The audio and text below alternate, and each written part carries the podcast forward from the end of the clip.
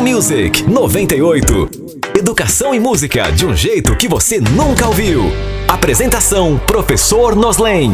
Olá, galera ligada na 98 FM. Esta é a segunda temporada do Edu Music, programa feito em parceria com o Instituto GRPcom.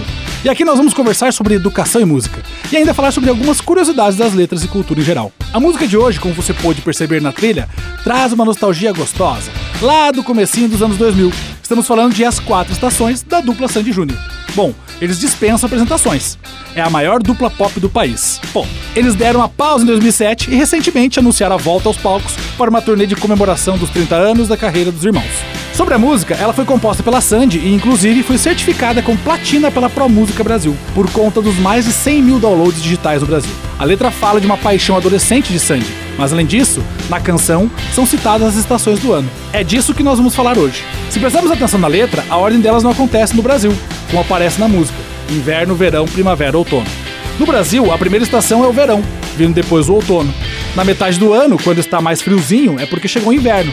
E por último, a primavera, em seguida, o verão. Sendo assim, o ano começa e termina na estação do verão. Mas e por que existem estações do ano?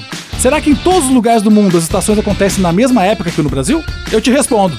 As estações acontecem por causa da inclinação do eixo da Terra em relação ao seu curso ao redor do Sol, o chamado movimento de translação. Pense na Terra como se fosse um peão, aqueles bem antigos, girando no chão inclinado, com seu eixo sempre apontado para o mesmo lado, ao redor de outro objeto, representando o Sol. Esse ângulo faz com que, quando é verão no Brasil, por exemplo, os dias aqui ficam longos e quentes porque o Sol atinge a superfície de maneira direta.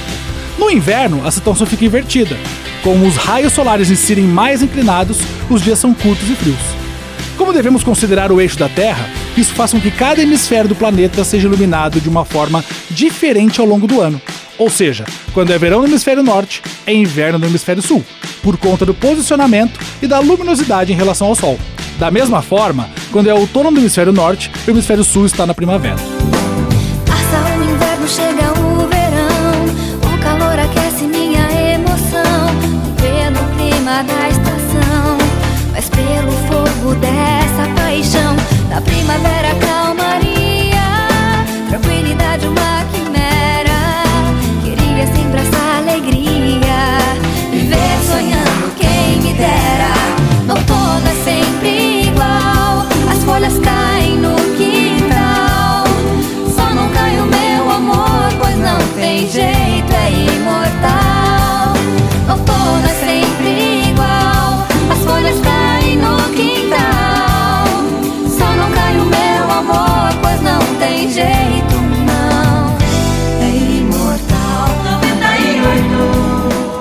Separei também algumas curiosidades que achei bem legais. As datas em que inicia o verão e o inverno são chamadas de solstícios.